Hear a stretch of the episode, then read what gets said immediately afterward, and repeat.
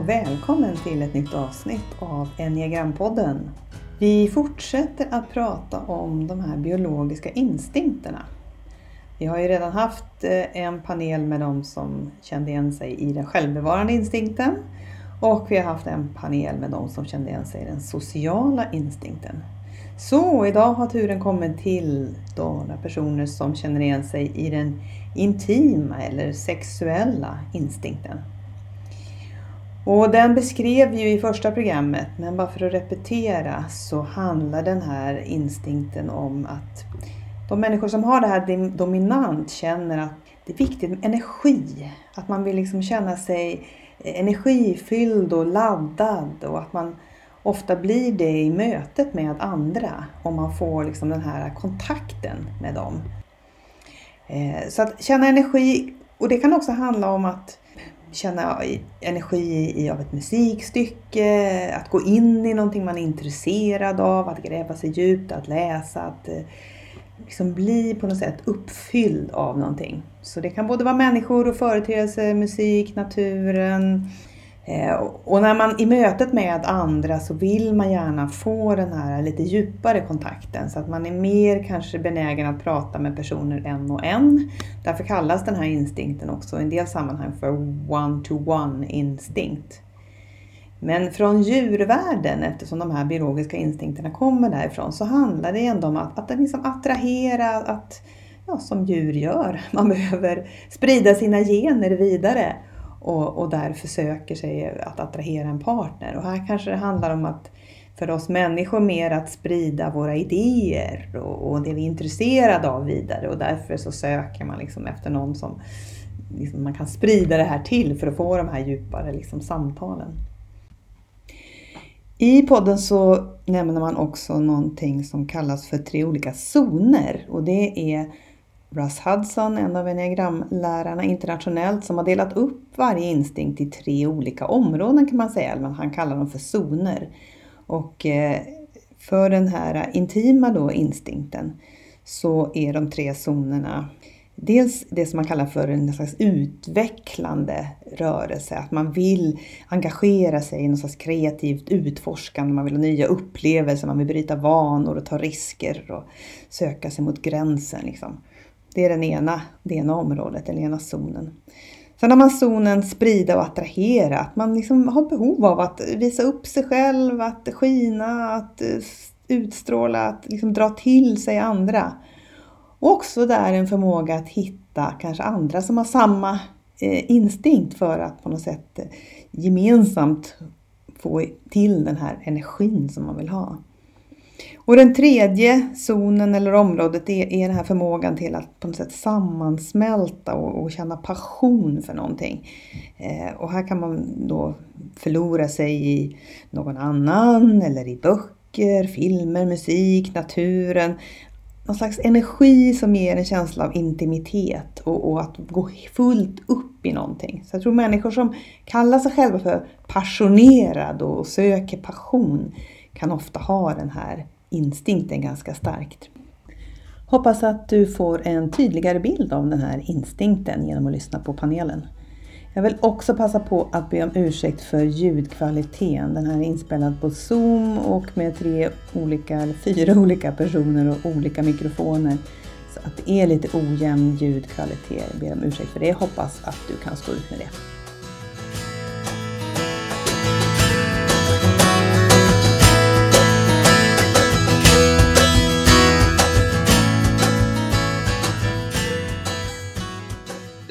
Vill jag hälsa er välkomna till det här avsnittet där vi ska djupdyka ner i den intima instinkten. Min röst känner ni igen, jag är jag som är Ann Tim, men nu vill jag att ni ska också få känna igen de andra rösterna. Så då har vi Maurice. Hej, Maurice Jenkins. Och du, vilken strategi? Jaha, just det, eh, strategi 6. Och sen har vi Karina. Hej, Karina Torpenberg. Eh, jag har åttans eh, strategi och den intima instinkten. Sen har vi Jenny. Hej, jag heter Jenny Si och eh, jag är den nya. Då tänkte jag ska börja med då, hur märker ni av den här intima instinkten hos er? Um, ja, Jag märker den väldigt, alltså in, inom sexstrategi ähm, är jag nog ganska så utåtriktat och äh, har, har tendens att brösta upp mig själv när jag känner mig hotat. Ja, in, inte fysiskt hotat, men kanske det med. Men jag menar när jag inte känner mig bekväm eller när jag känner mig lite psykologiskt obekvämt eller, eller lite hotat så har jag en tendens att brösta upp mig själv eller att charma mig själv ur det hela. Så att, men det är inte nödvändigtvis så hur jag mår inuti. Jag har en tendens att, att, att göra mig själv starkare utåt eh, som jag egentligen känner mig själv. Um, och, det, och jag kan reagera med ilska Eh, är det undertryckt ilska, det märks att, att, att jag har en ilska i mig, alltså att, att, att, att det spelas upp. Men det är inte nödvändigtvis riktig inre styrka som det symboliserar. Det kan mycket väl göra att jag sitter egentligen bara hemma och sover inte ur oro. Men utåt ska jag inte jag visa det i alla fall. Men du ser kopplingen ganska snabbt utifrån din strategi, eller hur? Att det blir lite annorlunda. Det där Ja, absolut. För jag, min, min fru råkar vara eh, självbevarande sexa och hon reagerar absolut inte så. Hon reagerar mycket försiktigare och, eh, och, och mer tillbakadragande och, och svagare kan man säga utåt. Men om vi, om vi försöker hålla oss lite med det här, eh, det var inte så lätt för jag början, gemensamma, den här laddningen, energin, det man ändå lägger i den intima. Vi går till Karina. Ja, jag, jag, mina barn, nu har de ju stadgade partners. Men jag vet att när de skulle presentera en ny partner i livet så försökte de eh, Mamma, tagga ner nu. Du måste inte veta allt om dem ända inuti i mitten på första mötet. Det kan få ta lite tid. Eh, och min dotters eh, nuvarande man då, eh, de gifte sig till slut trots mig. Eh, det var liksom första mötet när jag klämmer ner mig i soffan alldeles tätt intill honom och tittar honom i ögonen och frågar Vem är du? Eh, han glömmer aldrig det mötet. Jag var så rädd. och det är väl det där, jag vill veta, jag vill gå det där som är innerst i mitten på riktigt. Liksom. Annars så har jag inget intresse kan jag känna. Det är svårt att höja blicken för annat och, och sådär, utan vill, vill gå rakt på. Mm, Okej, okay. det var ganska tydligt. Hur säger du Jenny då? Hur, hur märker du av den intima instinkten? Alltså, jag tänker mycket när jag var yngre så gick jag ju på så mycket fester och sådär. Och det var ju direkt zooma in, zooma in på en person. Eh, och sen så satt man där med den personen hela kvällen. Och jag vet också när jag har träffat nya bekanta eh, så blir det väldigt eh, intensivt, eh, umgås mycket nära eh, och ställer ganska mycket kanske ja, intima frågor, eller man ska säga. Som, som, alltså, frågor som va för vanliga människor kanske kommer lite senare i relationen. Så pass att, att vissa personer ibland har, har misstolkat det som ett intresse. Okej, okay. känner du igen det här också Maurice? Ja, för mig är det om, om ni tittar på eh, intima områden, eh, det där med sammansmällning och att kunna förlora mig i någonting eller att helt försvinna i någonting, antingen uppgift eller någonting vackert eh, som musik eller natur eller mitt jobb eller en annan människa eller ett ämne. Jag kan verkligen gå på djupet och försvinna. Som i morse, jag hade tänkt att jobba 45 eh, minuter, sen en kvart rast, jobba 45 minuter, en kvart rast jag började 7.30 och kvart i tio så plingade det till här att oj, snart börjar den här podden. Så jag bara glömt, glömt tiden. Um, och det, ja, jag kan gå in i någonting och försvinna där, zooma in på något. Mm. Det, det, kan jag känna igen. Uh, det, det, så det gör jag också. Och det är så skönt, eller hur? Jag tycker det. Men ibland så, jag är 47 nu och jag undrar när lär jag mig att det här är inte bra för min hälsa. Jag måste ta raster. Ja. Men, men, men hur, är det samma för dig Jenny? Definitivt. Jag vet inte hur många gånger som det händer att jag får reda på någonting och så helt plötsligt så djupdyker jag i det. Mm. Jag kommer ihåg att jag gick i sexan och hade hört talas om de olympiska gudarna och helt plötsligt hade gjort ett helt familjeträd med dem. Hur de var relaterade till varandra. Och det är väldigt vanligt att det händer oavsett ämne egentligen. Vad händer om ni inte får det här behovet tillfredsställt? Ja, ja jag kan... Jag märker i olika sammanhang, jag tappar intresset. För det som, alltså det, det blir inte kul. Jag lämnar, får det inte gjort, skjuter undan. Alltså när jag inte får, alltså nej, det, det går inte. Ja, jag känner igen det starkt. Tappa intresse, eh, bli rastlös. Um, mm. Någonstans att man, man vill utforska, man vill gå med iväg, man vill göra något annat, bryta vanor. Och får jag inte chansen så blir jag otroligt rastlös. Jag känner mig instängd då.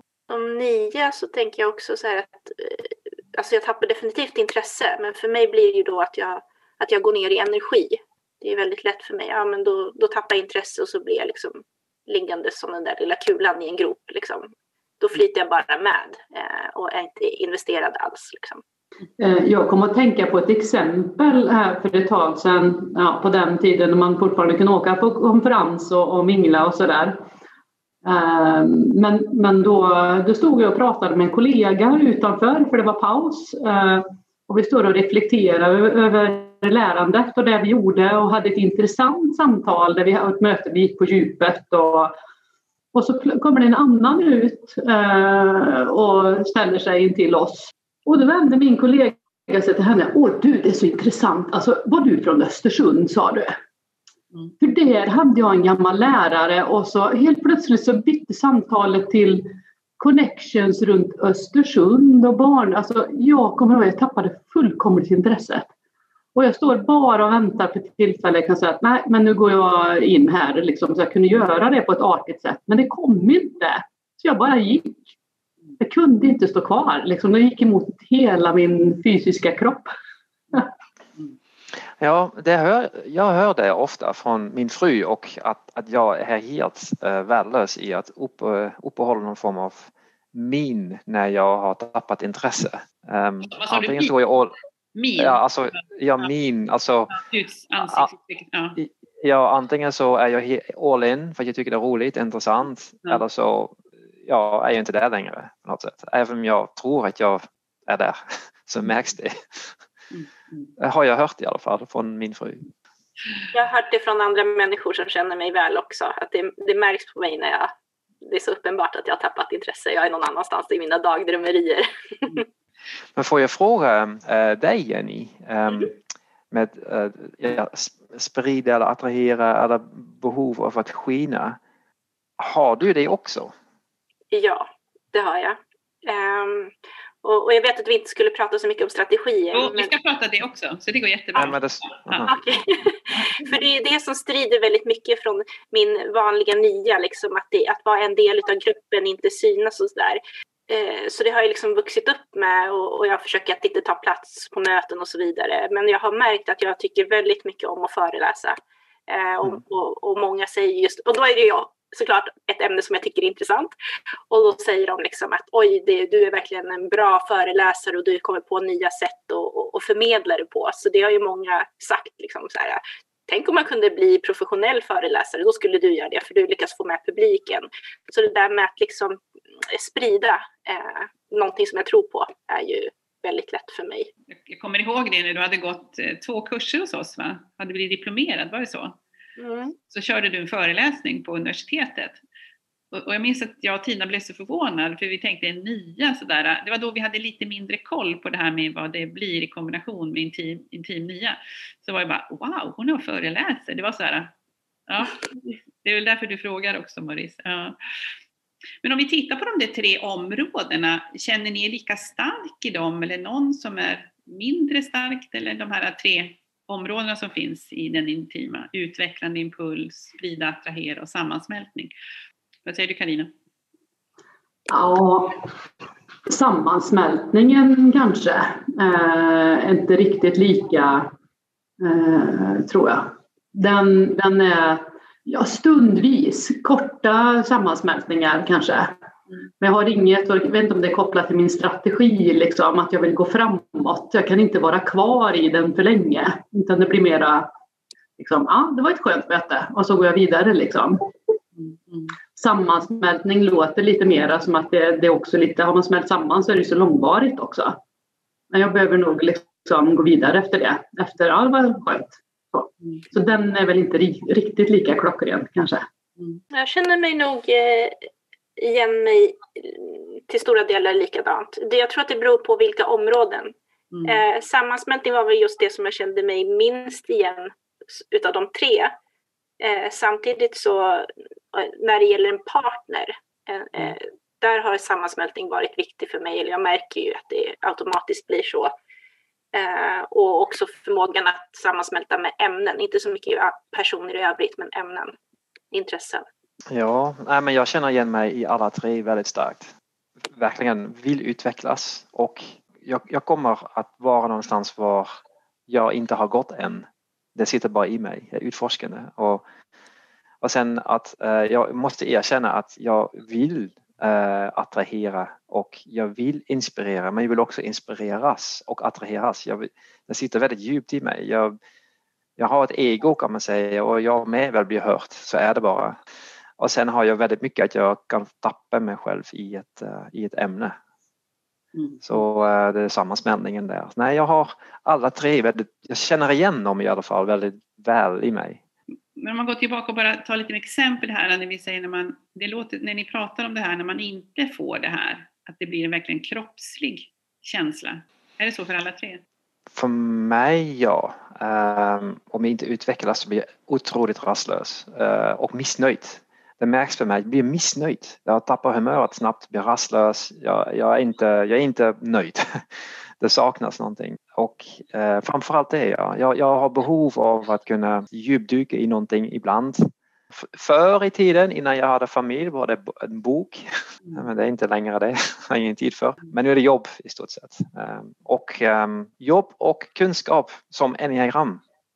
Uh, när jag väl sätter mig med det, när jag väl gör något med det så går jag på djupet. Då vill jag också gå. Jag, jag vill vara där um, och får inte den chansen så jag kan längta efter det. Jag kan verkligen sakna, precis som man kan sakna kanske uh, citronvatten på en varm sommardag eller en, man saknar en glass, vaniljglass på en varm sommardag så kan jag sakna vara, vara inne i någonstans och eller utforska något. Eller, Blir, blir det en som saknas som blir både någon slags känsla, tanke och något du känner i hela kroppen? Alltså det är någon... Ja, och jag blir glad, alltså jag har fröjd. Jag kan verkligen se fram emot någonting. Ett, att, att antingen resa, eller fysisk resa eller, eller kunskapsresa eller ja, jobba med någonting, skapa någonting framförallt. Jag vill gärna skapa någonting var, var inte någonting annat har funnits än. Så det, det kan jag verkligen längta efter. Det sitter, det sitter i kroppen, i magen så att säga. Och motsatsen är att jag blir väldigt rastlös och väldigt missnöjd när jag känner att jag inte kan få ut, ge utlopp för den där e- energin. Jag funderar på just den här med, med när du säger också skapa ihop med utveckla. Eh, nu har föreläsningar eller kurser eller håller på med något. Och det är klart att jag kanske, det är något ämne jag kanske gjort många gånger då skulle jag kunna ta det där och så köra det igen. Det är ett hållbart koncept. Och så tänker jag att jag ska det för jag kanske är sent ute. Men det går inte. Jag kommer på förbättringar, jag sitter och filar på det. Jag vinklar frågor, jag sätter ihop det på ett annat sätt, väver in någonting nytt jag har lärt mig som jag tror skulle kunna ha effekt. Jag kan lägga hur mycket tid som helst. Och sen när vi kommer till det här tillfället ja då kanske det inte ens får plats eller hinns med det som jag lagt så mycket tid på. Och då har jag märkt att det, det bekommer mig inte så mycket. Det gör inte så mycket. Nej, då har jag, har jag det till en annan gång, tänker jag. Utan själva grejen är att få sitta med det och få göra det liksom. Det är, det. det är sån glädje det. Mm, okay. mm. utveckla. Säger Jenny? Ja, jag håller med. Eh, men för mig så handlar det ju, alltså så blir det ju främst eh, att jag tappar energin. Och det är en viss frustration också som jag känner i kroppen. Men, men jag tror att, jag mer, att det mer ofta blir att jag zoomar ut eh, och försvinner i tankarna. Om det inte är så att jag fysiskt kan gå därifrån och kanske sitter och planerar lite grann vad jag kan göra sen. Så. Jag en annan fråga. Hur har den här covid-situationen påverkat er? Ja, eh, ja, det är en bra fråga. Um, det har gjort impact. Menar du rent eh, privat, ja, psykologiskt eller arbete? Ja, ja, hur den här intima instinkten hade fått utrymme eller inte, hur har den påverkats? Ja, lite grann. Ja. Alltså jag älskar resa, uh, verkligen. Jag har ingen hobby. Jag har en hobby, det är resa. Det, det, har, det, har, det känner jag mig verkligen begränsat. Och min familj bor i Holland så att de kan inte komma hit, jag har inte kunnat åka dit. Och då, då, då märker jag en frustration. Men Samtidigt så måste jag säga att jag ändå jag verkar ha accepterat begränsningar. Mitt eget företag funkar bra i alla fall. Ehm, jag får mycket mer tid här hemma, det ser inte ni nu, men nära skogen. Så jag, jag kommer verkligen få utlopp för eh, energi i skogen och träna och springa mycket mer än vanligt. Jag har fått möjlighet att eh, bygga om företagsmässigt. Eller var tvungen att göra det digitalt men det är också möjlighet så det går jättebra. Nej, jag, jag vet inte. Jag kan inte säga jag är inte så, eh, och sen när det gäller rädslor så inte så mycket, inte så farligt egentligen för att covid har haft en impact men inte bara negativ för mig. Jag, mm. jag, jag, vet inte, jag vet inte om det var ett bra svar. Jag har ju tidigare jobbat med grupper mm. uh, och då är det mycket av det här transmitting, att jag får möjlighet att stå där och prata om någonting som jag tror på liksom, och försöka få folk att förstå med nya sätt och nya exempel. Eh, och det har vi ju inte nu då på grund av covid. Eh, så det blir mycket en och en samtal och jag får inte riktigt, då är energin eh, väldigt beroende utav vem det är jag samtalar med. Vissa får jag jättemycket energi utav men vissa andra så, så får jag inte det och det blir ju lättare i en grupp när man föreläser att, att eh, alltid hitta någon i gruppen som man kan connecta med. Um, och sen som sagt var, jag har ju jag har saknat de hobbys som involverar andra människor, att få utöva dem. Jag är med i en akvarieförening och, och där har de ju haft så här månadsmöten förut och det fick de ju lägga ner då helt. Ja, då är det lite begränsat till några in, inlägg på sociala medier och det tycker inte jag alls är lika kul för då får jag inte träffa de här människorna som jag connectar med. Jag, får inte, jag känner inte att det är lika lätt att diskutera på djupet om de grejerna som är intressanta för mig. Eh, det är väl de två största områdena så som det har påverkat mig, tänker jag, utifrån instinkten. Säger du Carina? Men det är, alltså jag tror egentligen tre, tre delar. Den ena är att det är mycket digitala möten. Mm. Och det här med transmitting, det kan man inte alls göra. Med, vi har inte, liksom, man saknar några verktyg då. Eh, till och med ögonkontakten är svår eh, i digitala möten. Eh, och det saknar jag verkligen. Jag kan känna mig lite osäker för jag vet inte om jag når fram. Jag vet inte om jag har dem. Ingen aning liksom. Så här, så här. Mm, ah, det, här, det här blev inte bra. Kan någon säga så här. Åh, vad fantastiskt det var. De ljuger, tänker jag sen. Ah. det var inte alls bra. Nej, men så det att veta liksom att man når fram, det, det saknar jag verkligen. Och sen men sen liksom hur det påverkar mig, hur jag eh, är rent konkret? Ja, alltså jag har ju inte det här sociala sammanhangen och behov av socialt umgänge egentligen. Det som jag egentligen saknar är att jag skulle kunna ha ett socialt umgänge om jag vill. Den stör lite att den är borta, att jag liksom blir intvingad i min hörna. Jag kan gärna stå där ändå, men jag vill välja den själv. Liksom. Och den tredje är att jag tycker det är intressant att lära utav människors beteende. Det kan liksom, jag nästan säga, det får inte ta slut än, vi har så mycket kvar att få syn på och lära. När man är ute och går, folk har mer tid att prata.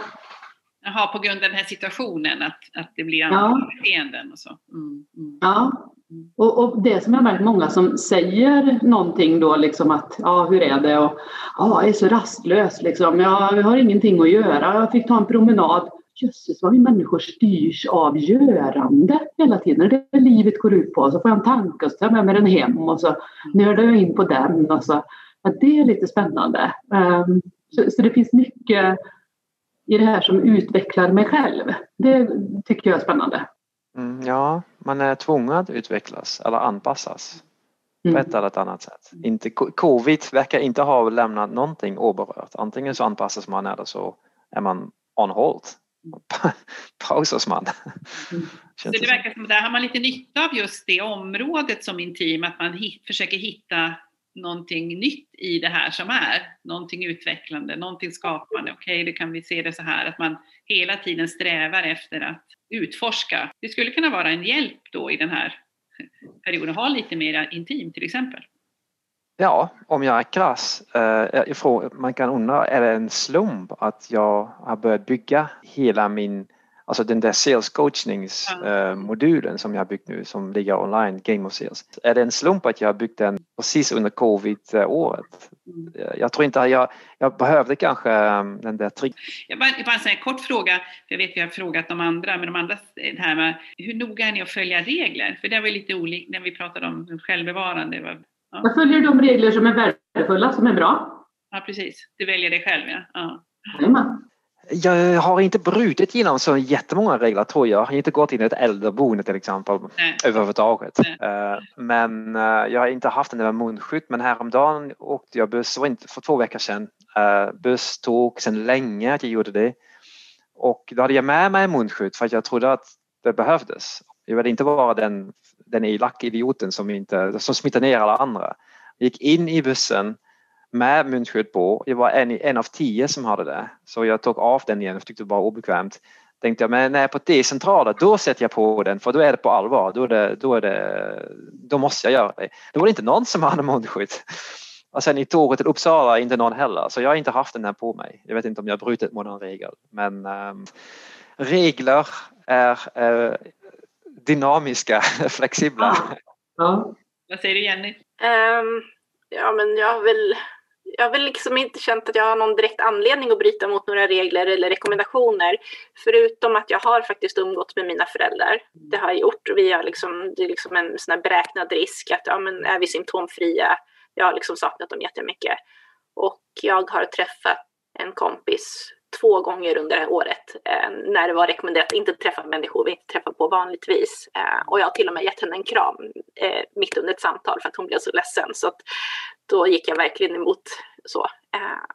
Jag har också träffat kompisar regelbundet men de sitter i samma bubbla som vi känns det som. Så att, mm. nej, jag vet inte. Mm. Jag bara tänkte bara det här när ni först kom i kontakt med de här, med de här instinkterna, bara lite berätta, hur hittar ni er dominanta instinkt? Jag tyckte det var väldigt svårt. Um, och uh, det, det, var självklart att det inte var självbevarande. Och sen så var det mycket fram och tillbaka mellan det sociala och det intima.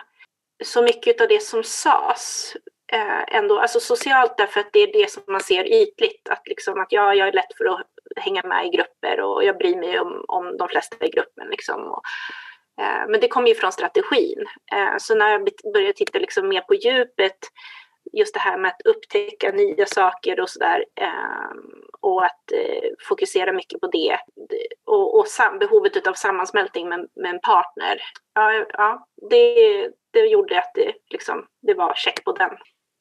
Ja, men det, alltså, den, var, den är ganska klockren. Jag har inte funderat så mycket på om jag har den intima instinkten eller inte och jag får mycket den feedback att jag har fångar personen och stunden framför mig liksom och går all in eh, i, i det. Så det, det stämde så klockrent. Men någonting som jag fick syn på också som, som, som är väl lite typiskt intima instinkten att jag det skaver lite hos mig om jag inte känner mig, om jag inte får connection med personer som har st stor betydelse för det jag håller på med i mitt liv. Mm, mm. Det kan vara min chef eller det kan vara ja, grannen, inte nödvändigtvis, det beror ju på om vi lånar en spade tillsammans eller så. Men alltså få någon form av eh, avstämning. Ja, men, mm, nej, vi förstår varandra och vi har tillräckligt mycket connection för att man ska känna sig trygg i den relationen man har. Eh, eller när man står och pratar och, och den plötsligt svävar iväg med blicken och inte är närvarande eller inte frågar en följdfråga om mig. Alltså liksom, ja, hur är läget? Åh, oh, men det är hyfsat liksom, det är det. Jaha, hur då hyfsat? Alltså kommer inte den så jag bara, nej. Det, det liksom, det hände inte, alltså då kan han sitta kvar och då försöker jag, inte så att jag sover dåligt över det, men då kanske jag försöker nästa, då var det kanske inte läge och då tror jag att det ska hända nästa gång. Nej, så kanske det inte gör det. det, det nej. Och du, du är chef nu eller ledare? Eller? Mm. Hur känner du och jag märker, ja. Jag har, en väldigt stor, har väldigt mycket personal, närmare 40 stycken. Och jag behöver ha den här connection och relationen med varje individ. Eh, det funkar inte annars kan jag inte jobba bara med grupperna liksom, utan med varje individ. Och nu det? börjar folk klaga. Det är så svårt att nå fram till dig för det är upptaget i telefonen hela tiden. Det är ju konsekvensen. Mm. Jag ringer ju till dem när man inte kan träffas. Jag måste ha en connection, kolla hur du mår, få en sån här, mm, är du okej, liksom, är vi okej? Eh, jag kan verkligen uh, haka på connection som Carina sa. Det har jag känt från början. Jag är också någon som vill ha en djupare connection. Um, alla har vi väl något form av language of love så att säga och vissa, vissa ger saker, presenter och sånt eller Mm. vissa, vissa vill laga mat eller någonting sånt eller, eller bjuda på något. Eh, Jag vill ha connection. Eh, ja, det, det, det är min language of love. Jag vill ha en connection. Jag vill kunna gå på djupet med någon. Och om jag, ja, det har jag med min bror, med, med, med min, min fru och eh, ibland med vår son när han, när han har ork. Men det går, det går sällan eh, så djupt som jag vill. Så den, den är väldigt starkt. Um, och eh, sen när jag upptäckte olika eh, instinkter inom just min typ, då, typ 6, då var det ganska snabbt tydligt för mig att jag var intim. Det var inte så svårt att lista ut. Det verkar vara som att det är connection, det ligger någonting. Jag, jag har ju själv också intim, att det är det också jag söker och det djupa och eh, du vet sådär. Och, ja, får jag också höra det ofta sådär att mamma du ställer så mycket frågor, säger min, sa min dotter häromdagen. Hon var på, min, var på hörlurarna, när jag var ute och gick och så träffade jag någon granne och så började jag du vet, sådär prata och fråga. Mamma du är så rolig, du ställer så mycket frågor hela tiden. Och du frågar och hur har de det och det och det. Så, men, men det är ett intresse man har. Men, men, men det är klart det kan bli för mycket. Jag, vad var det nu? Nu tappar jag här. Får får jag fråga en sak kring det här med connection? Man frågar mycket frågor och jag känner igen det. En fråga till er som jag funderar på. Kommer ni ihåg allt det som människor svarar som ni har frågat om? Nej. Nej, Nej. men, men däremot så sätter sig känslan. Ja, ja vad, vad härligt. För känslan är där att man har mötts, Mm. eller hur? Ja, Mm. Men man Ja. är sämre på att lyssna tror jag. Mm. Eller? Vad säger ni? ja, jag ser. Ja, Mm. det är kanske så att eh, jag ser, alltså, att, alltså ögonen tar Mm. över öronen. Jag lägger märke till men jag hör inte nödvändigtvis allt. Det- Nackdelen med podd är att vi inte alla ser hur, hur man sitter och nickar och håller med här. Ja, jag ser er alla fyra, men det är verkligen så man kan se. Men du, Nej, men precis, det är någonting annat än själva svaret man är ute efter. Liksom. Utan det är den där eh, gå på djupet, den djupa connection. Sen kanske inte jag kommer ihåg vad deras hund hette och exakt hur många barn de hade. Och det, det kommer jag inte ihåg, men jag kommer ihåg känslan av mötet. Liksom. Ja, absolut. Precis. Känslan och connectionen och det som var intressant. För däremot så kan jag, jag kanske inte kommer ihåg just barnens, andras barns födelsedagar och vad deras någonting hette. Men det är just så här, däremot så kan jag komma ihåg detaljer väldigt väl utav vissa saker som jag blev väldigt intresserad utav. Ja. Och direkt en känsla av eh, kan jag lita på den eller inte? Alltså direkt en, eh, den personen behöver inte säga något mer. Den är redan screenat så att säga. Mm. Den känslan är kvar också.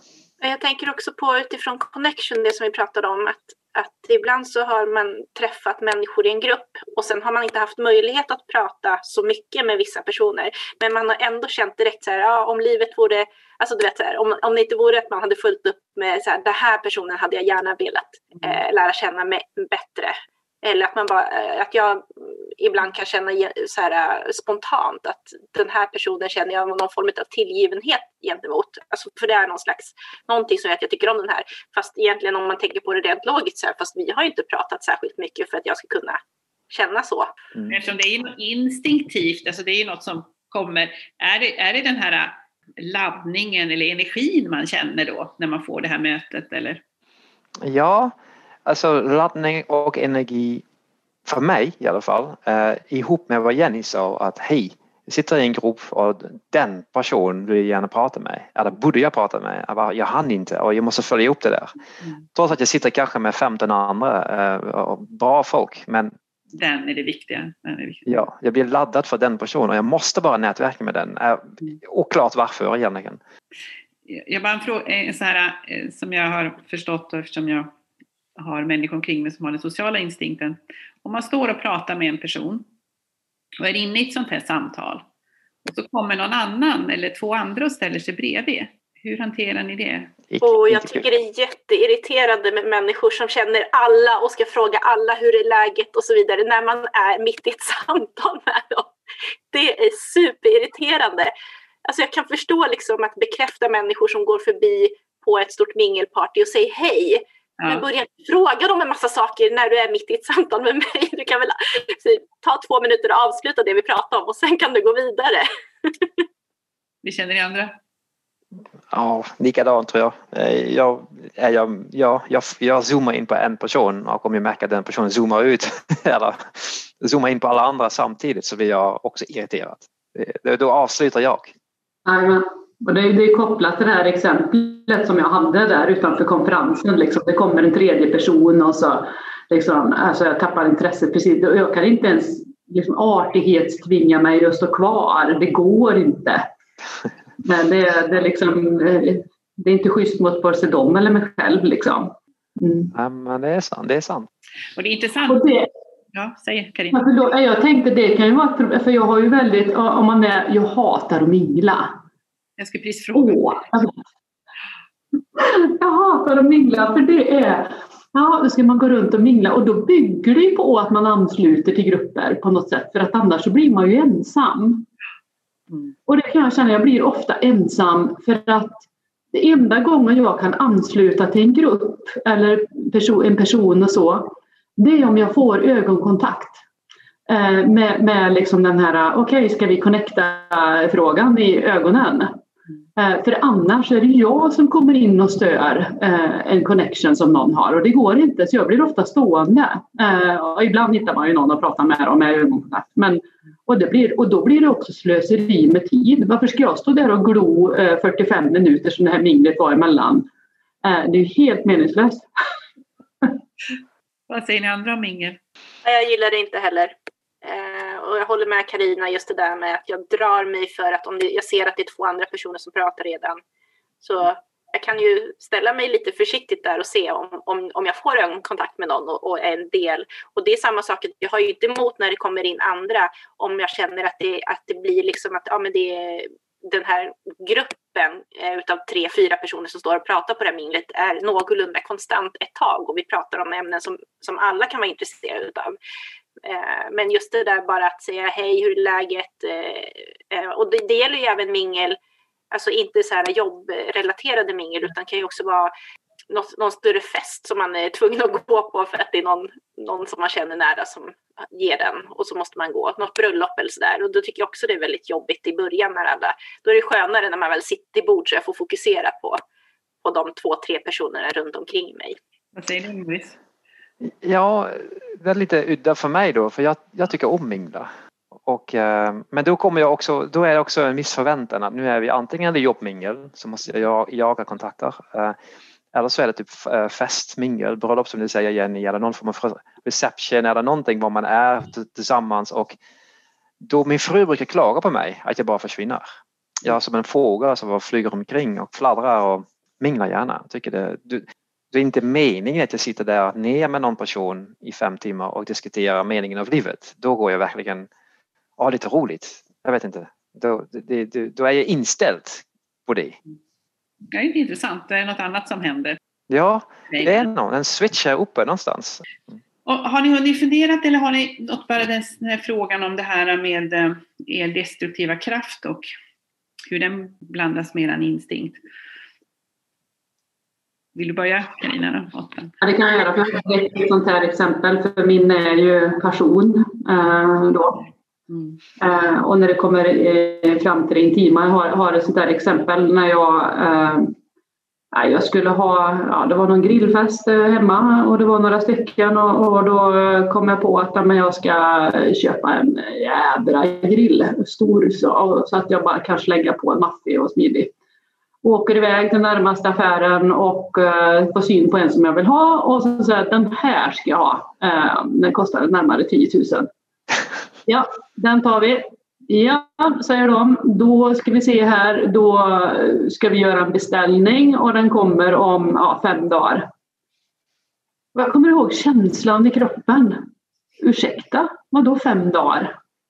Och det hade ju varit gott och väl för kalaset för det liksom hade fått den innan och så. Men Ja, det är ju beställning. Det här är ju bara visningsexemplar. Ja, jag tar visningsexemplaret då, för jag ska ha den nu.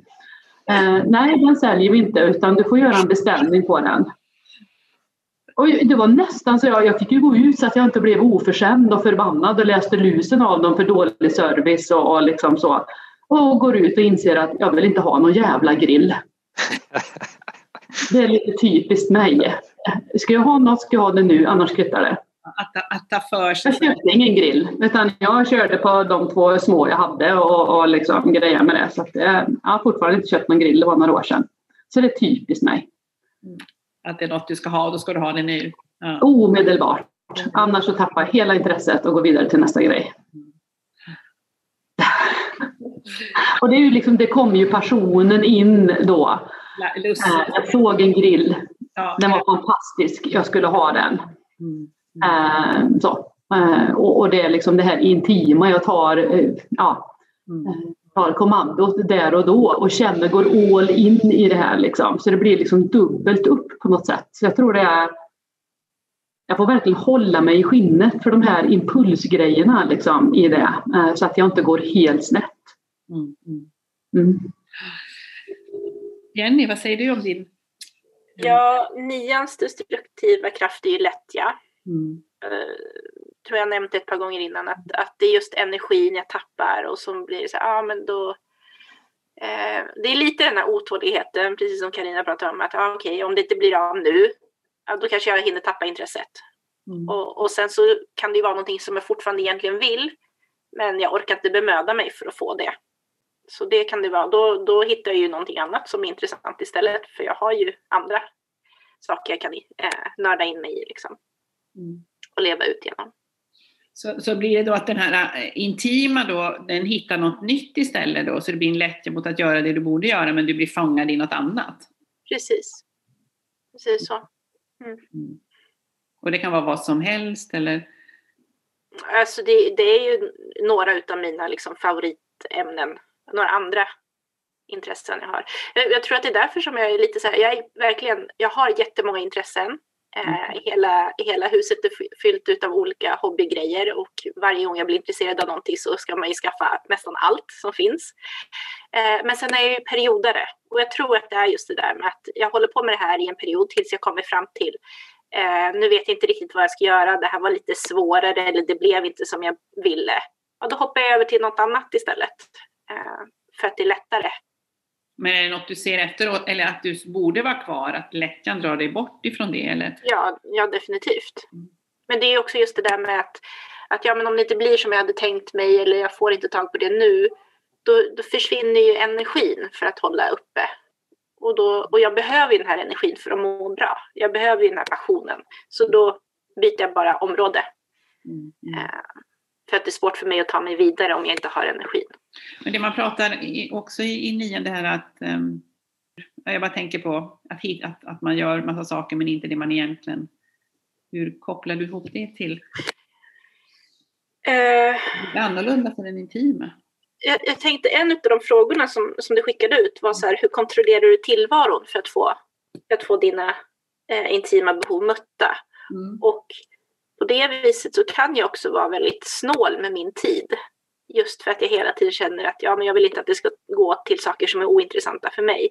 Jag vet ju liksom inte hur många gånger som man har, som jag har eh, smält samman så att säga. Jag har svårt att säga till min man att nej men jag vill inte gå på eran familjereunion eller jag vill inte eh, äta parmiddag med några av dina vänner och deras partners. Eh, men så säger jag ja för att det är svårt för mig att säga nej. Eh, och sen så när jag väl är på plats så är det väldigt kul. Men, men det är den där lilla, det är liksom typ idag, ikväll ska vi dit och då typ under hela dagen så kan jag gå omkring och grämma mig över att så här, ah, den där tiden ikväll hade jag kunnat sitta och pyssla med mina saker istället. Det blir ju definitivt konflikter eh, och speciellt då för mig som nia som är väldigt mån om att undvika dem. mm, så. Mm. Vad säger du Maurice om din destruktiva kraft?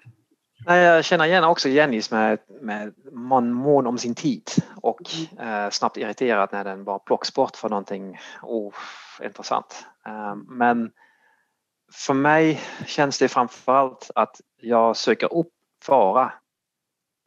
Eh, jag utmanar själv, eh, själva faran som en flyga till, till ljus. Alltså det känns, eller, eller en mygga till ljus. Det känns jättedumt men det är allt, allt i mitt liv. Jag utmanar mig själv för de, de sakerna jag egentligen är rädda för. Ja, det är jätte, det är pingpong i mitt huvud. Jag dras till det jag är rädd för det samtidigt. Väldigt märkligt. Och, eh, och sen har jag också jag, kommit, jag hoppas i alla fall, när jag är 47 nu, att jag kommer att över en viss ego. Att hela tiden måste bevisa mig att jag inte, ta mig fan, jag är inte rätt för det här. Eller jag kan det här trots att jag är skraj.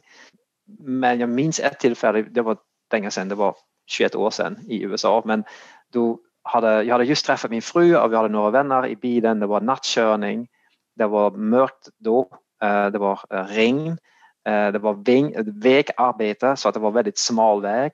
Och det var mycket trafik på höger sidan. Jag hade bråttom, jag, inte ens, jag, hade, jag har dåliga ögon, jag har dålig nattsyn, jag var trött eh, säkert bakis på något sätt. Och, det var, och sen skulle jag bara köra förbi alla bilar hade jag bestämt mig. Jag, ska köra, jag, jag är bra med bil, jag har aldrig haft en olycka men jag tog många risker där. Jag körde ganska fort vänster eh, väghälften eh, om alla bilar, dåligt syn, mycket trafik. Um, varför skulle jag göra, vem, vem vill jag imponera på egentligen? Efteråt blev jag väldigt rädd och tacksam att ingenting hade hänt men, men jag ertappar mig själv fortfarande på att jag är benägen att ta en extra risk även i bil. Varför? Att man tänker logiskt, man vinner kanske fem minuter. Jag vet inte. Jag, men jag har en tendens att dra mig till fara för någon anledning som jag ja, jag vet inte, jag måste bara bevisa mig. Och det är, Även människor. Mm. mm. För, det, för, för just den intima där, för sexan är ju den här som vi kallar motstrategi, att man går emot rädslan. Mm. Och, och framförallt är det människor då, människor som utgör någon form av uh, psykologisk hot av någon anledning. Eller det kan vara auktoritära människor som makthavare av olika slags. Uh, så har jag en tendens att uh, att, att, att jabba lite med dem, att utmana dem lite grann. Men varför? Lämna det, lämna det där nu, alltså, det finns ingen nytta med det. Men ja, ibland ska jag bara gå in där. Mm. Ja, har, har det blivit någon skillnad med åren? Att, eller blir det hela tiden nya saker man ska... Jag blivit lite bättre på att vinna dessa fighter det med åren. Nej, jag bara skojar lite. Jo, uh, jag blir väl lugnare. Jo, jag ser det nu. Tack vare enneagrammet ser jag, inser jag detta att jag gör det, att jag har en tendens till det så jag kan i alla fall ehm, eh, stanna upp mig själv lite grann när jag märker att det kommer. Jag har en diskussion med mig själv. När jag inte tar mig an en utmaning, är jag då en fegis? Fegar jag ut? Måste jag ta den här utmaningen, den här kampen för att utvecklas som människa? Eller är det här snarare en, ett beslut att nej, men nu lämnar jag den här. Jag lämnar konflikten eller jag lämnar utmaningen eller jag, jag behöver inte känna mig rädd jag, jag, jag är mogen. Känner ni igen detta eller är det typiskt sexa? Jag känner, mig, känner nog inte igen det där. Nej. Med risktagande. Nej. Vi börjar, börjar gå mot sitt slut men jag tänker ändå höra, är det något som vi inte har pratat om som ni gärna, något ni vill dela? Hur har det här hjälpt eller insikt eller eh, jag, jag, tycker det har hjälpt väldigt mycket just det där att få koll på, alltså när jag förstår min instinkt, mm. den intima instinkten, just det som vi har gjort nu, pratat om grunden och kopplar ihop det mm. eh, med min utmaning, min strategi. Mm. Eh, när man kopplar ihop den intima med personen, mm. då har jag fått lite lätt lättare att få tag på den destruktiva kraften när den blir för stark, eller vad man ska säga, när den blir överdriven. Mm. Um, och det är som att jag fått en liten spegel eller en liten extra spotlight på de beteenden hos mig själv så jag kan ta ett andetag eller hejda det när det händer. Oj, nu, nu är det det här som håller på att hända. Jag får ju liksom ja, lätt med mig människor på mitt spår till exempel och sen efteråt när de får en paus så, kom, så kan de ju ångra sig. Jag kommer på men vad fasiken, det var inte det här jag ville. Mm. Um, att jag inte liksom ger dem utrymme att känna efter själva utan de åker med i min eh, spotlight. Liksom. Så det, det, då kan man ju spara enormt mycket tid och, och kraft och, och förvirring eh, och inte gå den vägen. Stanna in lite istället och vara lite mera i, ja, ha koll på nätverket och vad gruppen är i processen eller vad det nu är. Då. Jag ja. tycker också att det har hjälpt mycket i att bättre förstå mig själv. Alla de här sakerna som jag inte kände igen mig i nian, eh, som gjorde att jag trodde att jag var en sjua eller en femma. Liksom, känns ju som att det här med instinkten förklarar ju mycket av de delarna. Mm. Eh, och det har också gjort att jag har blivit mer förlåtande mot mig själv. För, för vi pratade ju om mingel innan och det är, liksom, jag har ju haft stora fester där jag har tänkt så här, ah, men det är svårt att träffa alltså tid gick inte till att träffa alla mina vänner eh, en och en så, så att jag liksom bjöd hem stora grupper från ol alltså, olika grupper samtidigt. Eh, och så blev det så att man träffade alla dem varje helg för att liksom, det blev en träffpunkt hos mig. Men sen insåg jag ju att det, eh, varför blir jag så trött utav det fastän det här är någonting som jag, det här är människor jag tycker om och det är människor som jag vill träffa. Eh, och, och sen så då har jag liksom blivit mer förlåtande mot mig själv att jag vill egentligen träffa dem en och en och det innebär ju då såklart, ja men om man delar upp det på, om man träffar en vän per helg så är det ganska självklart att det kanske dröjer två månader innan man träffas igen nästa gång. Eh, och jag har känt viss stress innan över att jag varit så dålig på att höra av mig och sådär. Eh, men jag har blivit mer förlåtande mot mig själv att det här är det sättet som jag får ut mest av de relationerna och det här är mina behov och det är okej att jag har dem. Mm. Eh, så på det sättet har det hjälpt mig. Ja, mig har det hjälpt också jättemycket. Ehm, att få syn på den där motstridiga krafterna i mig. Delvis rädslan eller oro och delvis energin eller dragen till fara. Alltså det utmanar just den, den faran eller den oron. Så att som en pingpongmatch i mig hela tiden. Eh, och nu att jag förstår det, jag ser det nu, jag fattar och eh, då, jag, då kan jag ta en lugnare mm, position kan man säga till det hela. Jag fattar så att det, det, det, det ger ro i och för sig. Sen har det varit, varit bra för att jag, jag tycker att eh, jag, jag har haft, traditionellt haft mycket drivkraft utåt, framåt, eh, mot människor och det har gett mig mycket. Eh, sen är det också att min blind spot Carina, det är väl den sociala på något sätt. Eh, för att jag har varit aktiv, jag har försökt verkligen jobba med den och vara aktiv i föreningar, och idrottsföreningar, vänster, höger. Men som Jenny var inne på att det var bara, jag kände bara att det här, det här är bortkastad tid för mig. Jag orkar inte. Jag, jag kan inte lägga tid på föreningar till vänster och höger och bara del, och spendera tre timmar på en fredag eftermiddag med någon grupp brainstorm upplägg av det ena eller det andra. Och det var nej, jag orkar inte. Nej, tappar, det, då tappar jag energi. Mm. Ja, man kan känna igen. Mm. Ni, skra, ni skrattar, alltså. jag tror att ni känner igen det. Jag, jag nickar och skrattar.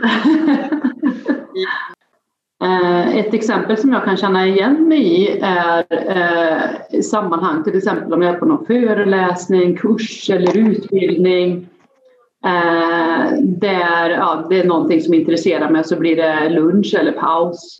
Hur jag då kan lägga beslag på den här eh, tränaren eller föreläsaren. Jag vill gå vidare i ett ämne eller veta mer eller så. Så jag har ju inga skrupler när det gäller att liksom, du, det där du pratade om där och där, det var intressant och så.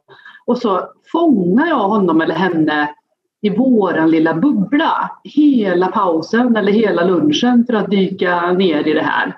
Och jag märker inte att jag gör det då. Det är någonting jag kan reflektera på sen. Nej men jösses, nu tog jag ju hela den här tiden för liksom alla andra. Eh, och egentligen kanske det inte är helt och hållet mitt ansvar utan det kan vara den här kursledaren och så. Men de åker med på det här. Det är väldigt ofta jag får dem dit. Eh, för jag är så intresserad av utvecklingen eller ämnet och så. Så det, det, det är lite sådär, det kan jag skämmas lite för. Men jag vet inte om ni känner igen er i det? Jo, det gör jag också.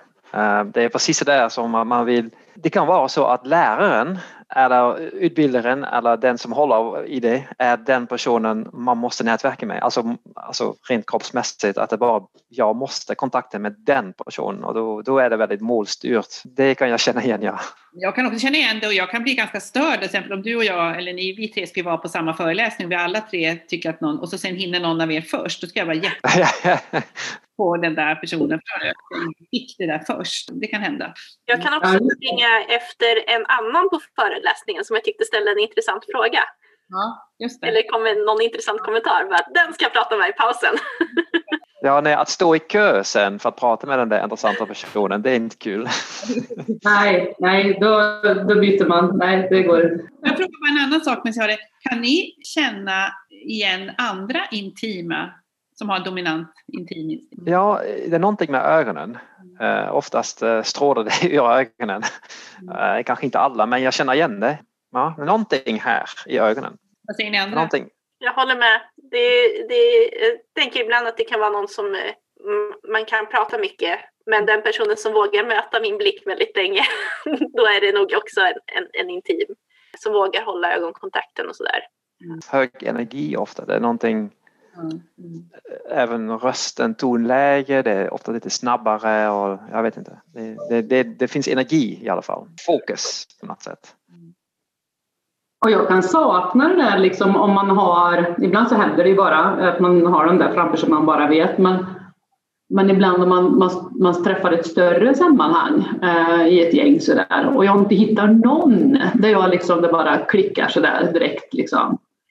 Då blir det lite tomt och sådär, man, vad tråkigt liksom. Det händer ingenting i det här gänget liksom. Nej, men ja, jag får foka på ämnet då, det är ju ändå intressant. Men det, var liksom, det är något som fattas. Så.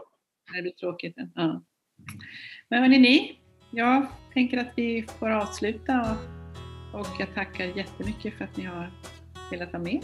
Kul att vara med och lyssna till dig alla. Ja, spännande och lärorikt. Detsamma. Tack. Tack så mycket. Även denna vecka ska vi förstås ha med en kändisspaning. Den här veckan har vi lyssnat på Agneta Sjödins nya podd Så in i själen. Och vi tänkte faktiskt ta Agneta själv som ett exempel. Och vi tänker att hon har sexans strategi och det baserar vi på hennes böcker, på intervjuer med henne och också lite grann här hur hon är i sin podd. Jag tänker att Agneta ger ju ett väldigt trevligt intryck. Det är en person som man på något sätt känner att men det här är någon, en lilla syster eller stora syster, liksom en, en trevlig, lättillgänglig, vänlig person. Och det är väl lite typiskt det som sexan utstrålar, att man är på något sätt väldigt avväpnande gentemot andra människor. Någonting som också är typiskt som Agneta pratat mycket om är att hennes sökande genom livet, att hon verkligen är en, en, en sökare och också kanske tvivlar mycket och försöker på något sätt hitta vad är det som är tryggt, var kan man sätta ner sina fötter i livet och det är precis det som sexan också känner det här att, att vad, vad är tryggheten någonstans? Och jag tycker också i hennes podd att hon är väldigt eh, sådär lite vördnadsfull nästan mot gästerna. Sexan kan också sätta sig i lite underdog-position i jämförelse med andra och, och tycka att andra är så fantastiskt duktiga, projicerar väldigt mycket positiva egenskaper på andra och glömmer bort sina egna positiva egenskaper i det. Så att man blir lite underdog ibland i, liksom, i sättet att prata. Och det tycker jag eh, känns tydligt på henne även i podden. Så det var veckans spaning, får se om ni håller med. Sen vill vi också Eh, göra lite reklam för vår nästa öppna föreläsning som kommer att vara digital och den är den 20 april på kvällen. Du hittar information om det på vår hemsida enneagramcenter.se och där hittar du också våra kurser, våra öppna workshops om du är intresserad av att utbilda dig eller vill du använda enneagrammet är du chef och vill använda det med din grupp eller eh, du kanske är coach eller terapeut och känner att det här skulle vara ett väldigt bra verktyg för mig. Sök upp vår hemsida och se där vi har våra utbildningar. I vårt nästa poddavsnitt så kommer vi att lämna det här med instinkterna ett tag och fokusera på ledarstilar. Hur blir man som ledare beroende på vilken enneagramstrategi man har? Vad har vi sett för typiska tendenser på styrkor och utmaningar? Det blir nästa poddavsnitt. Så till dess, allt gott till dig. Hej då!